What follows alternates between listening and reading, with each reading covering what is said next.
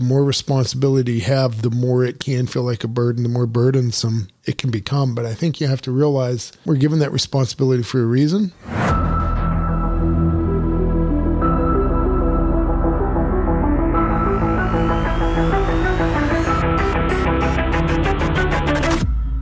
So, why would two guys leave comfortable jobs, move across the country, and start a business in an industry they don't know, a place they don't know? And could it be successful? We're Dale and Brian Karmie. Join us as we share our story and inspire you to become people of impact. Welcome to the Impact Without Limits podcast.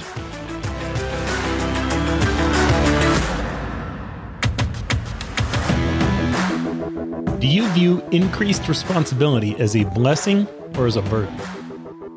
Welcome back to the Impact Without Limits podcast. I'm Dale Karmie, sitting here with my brother Brian again. We're starting another episode here uh, with a question, and you know that's a good one. I, I got to say, I think I've fallen on both sides of the coin on that one. Absolutely. Or is that both? Yeah, I've answered that question both ways. How about that? Yeah, if you're falling on both sides of the coin, Well, that's awkward. That means I have to fall twice. I fall once on one side, and then I turn it over, and I fall again on the other. Y- y- look, we I think we were just talking about this, and we've gone through some things recently. It really can feel like a burden.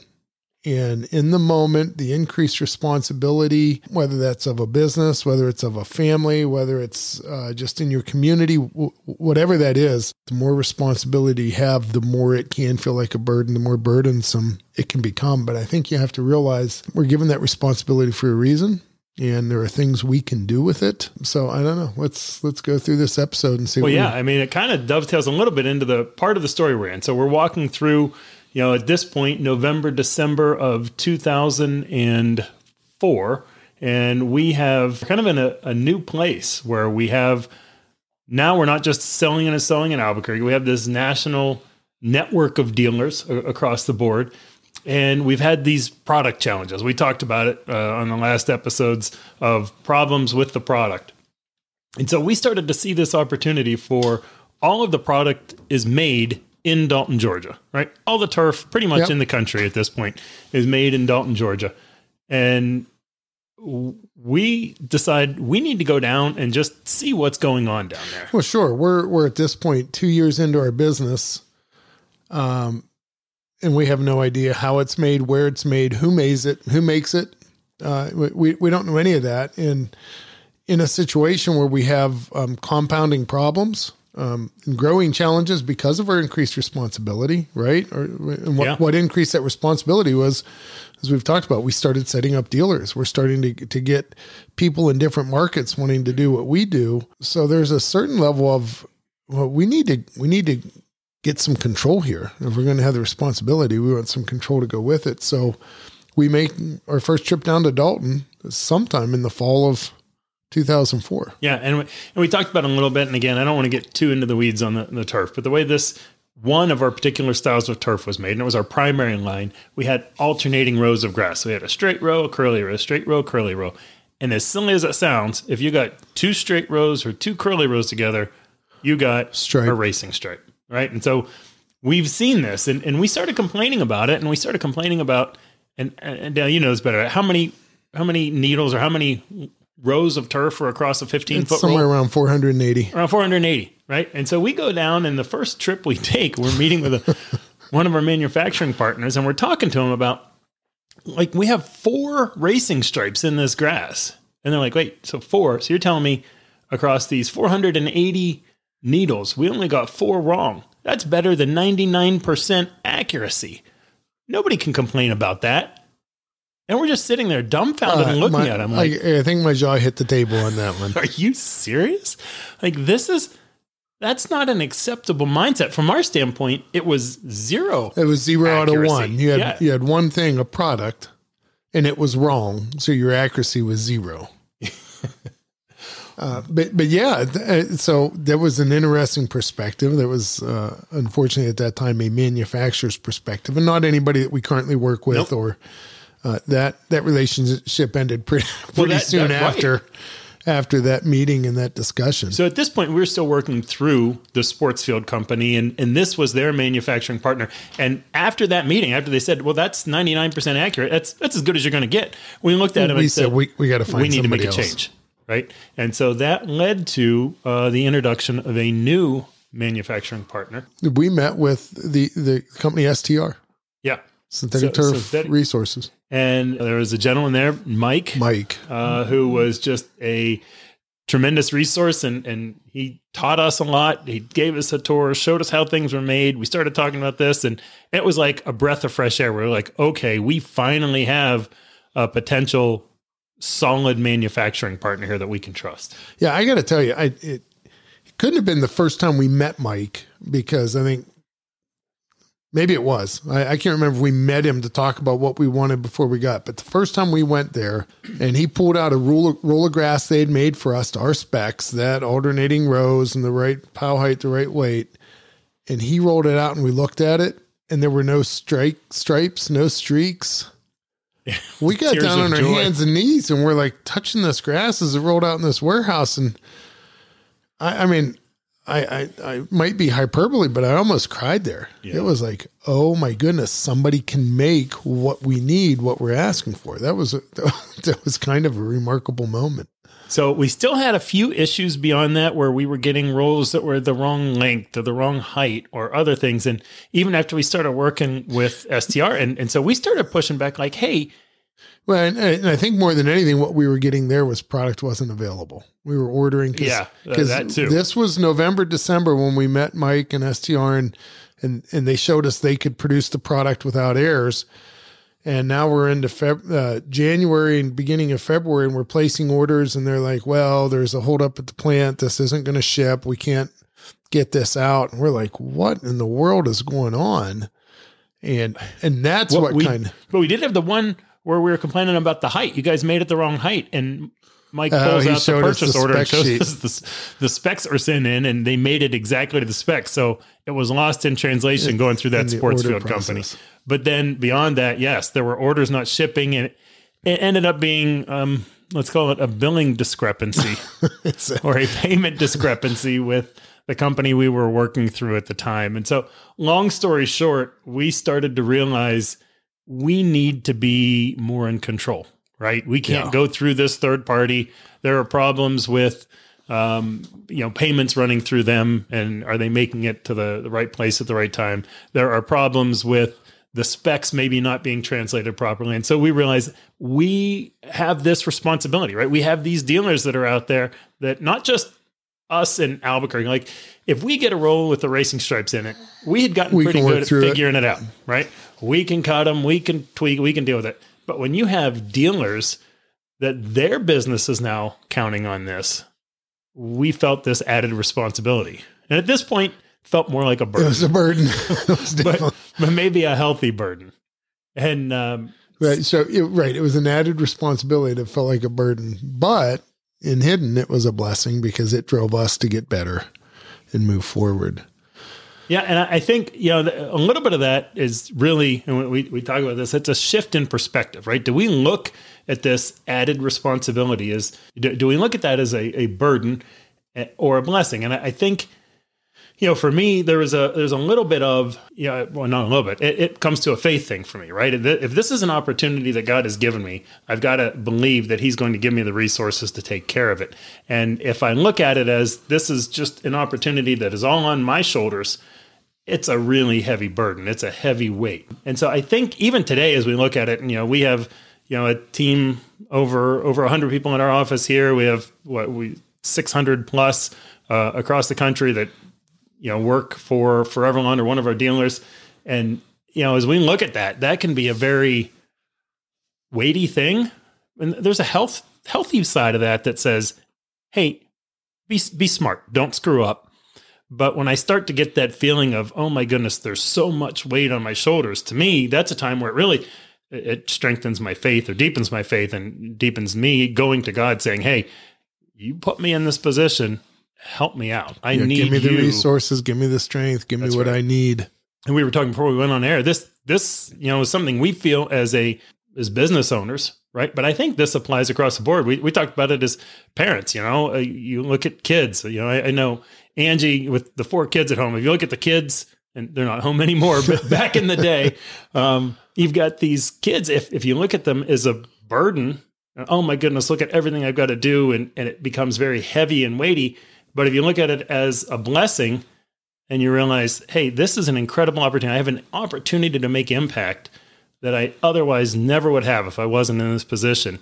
Um, and realize, no, maybe you can't do it all on your own strength, but you can you can rely on your faith. You rely on God to give you the resources. It's just that shift of perspective is huge.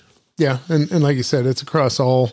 It's not just business. It's it's home. It's work. It's church. It's communities. It's any chance you have to to um, to deal with your increased responsibility and, and, and what you do with it. So, so back to our story, eh, you know, Brian, you were, I don't know, you got the idea to start looking at, okay, who makes artificial turf? So we knew we'd met with a company that had been manufacturing for us. Mm-hmm.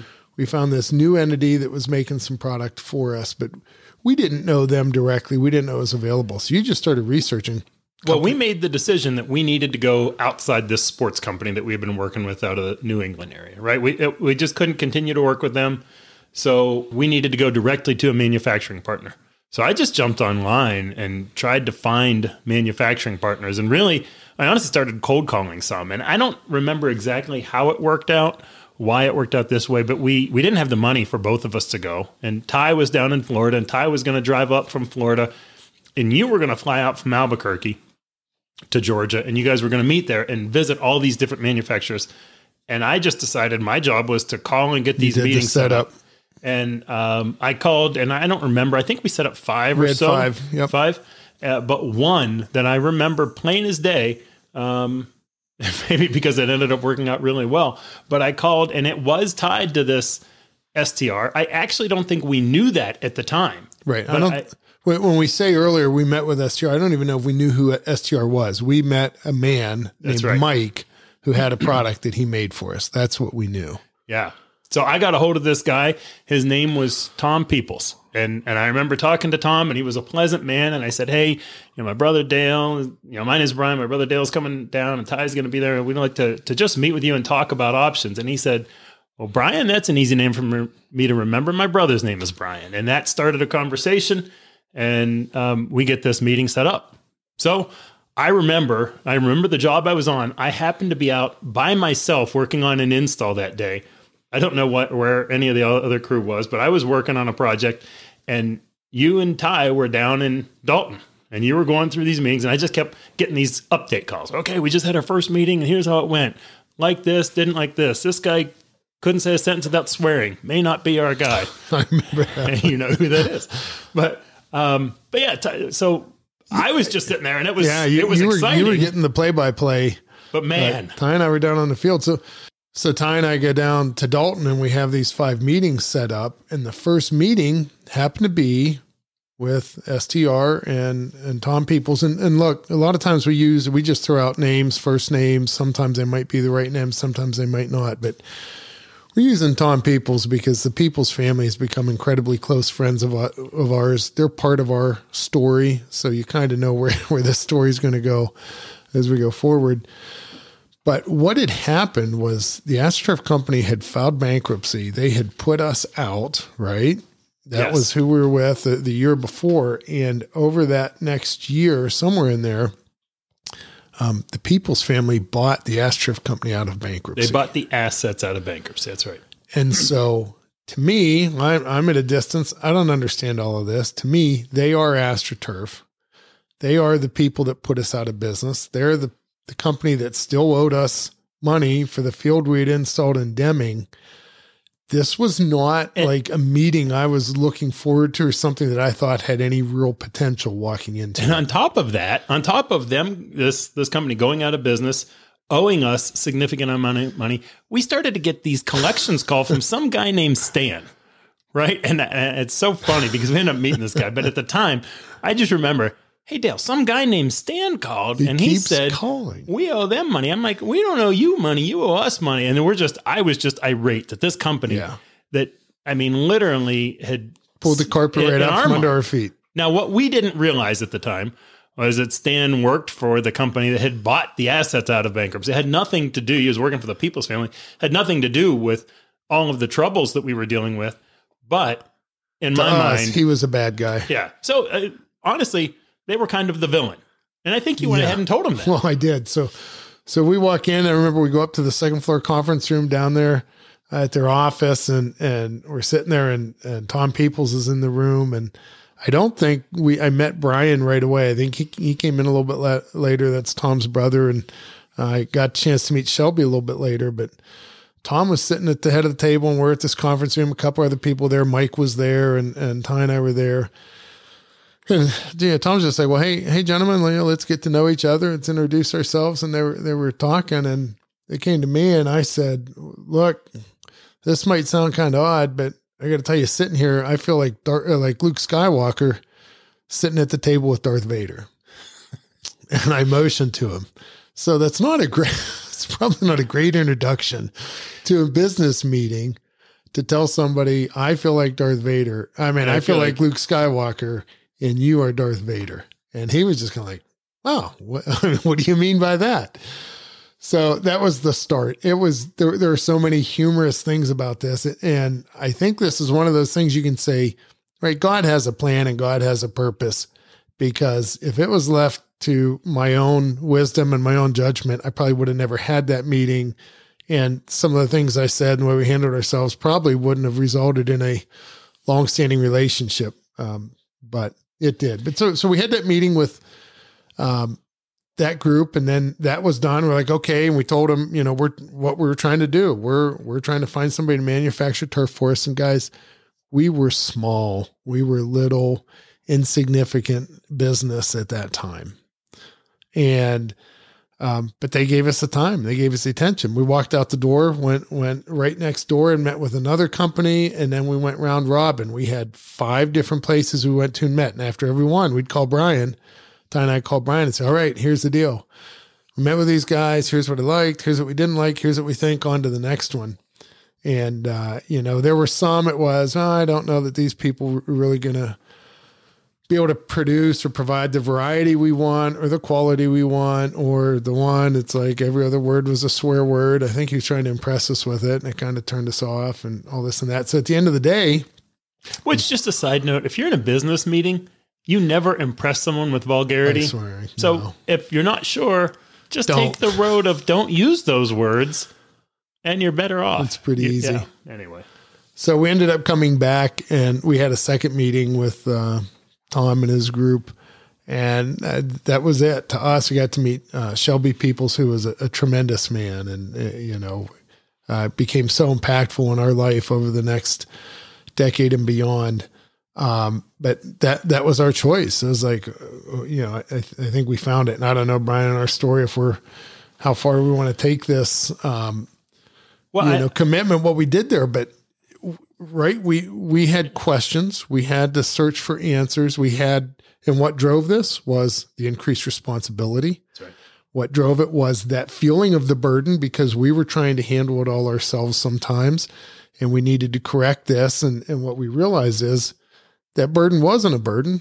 It truly was a blessing because that burden is what drove us to look for a better answer what created the opportunity we found with the Peeples' family, what created a long lasting business partnership and friendship, what gave us products that we would that we're still using to this day, um, all drove out of that opening question we had here. Yeah. So I mean, right. In summary, we ended up creating a great relationship there that still survives to this day. The the friendship side, and you know, they're still manufacturing partners of ours. But had we not gone through the challenges with the turf, right? We we were at the time feeling like these challenges, these stripes. If you know, if this sports field company just could have figured it out and gotten it right, we wouldn't have had to dealt with any of this stuff if we didn't have those difficult times and if we hadn't felt that added burden of these dealers, it, we never would have had the opportunity presented. And sometimes what feels like the worst thing is actually the best thing that can happen. We've said that a couple times to this point, but, but I'll tell a you, theme. that that is something that really uh, it needs repeated because guys, we we live a life of challenges. We really do. And we I remember one of our episodes we talked about the peaks and the valleys. You spend more times in the valleys than you do in the peaks. At least I know I have. Yep. And you have to realize that those valleys have a purpose and good can come out of them. Good is on the other side. There's going to be a peak that follows.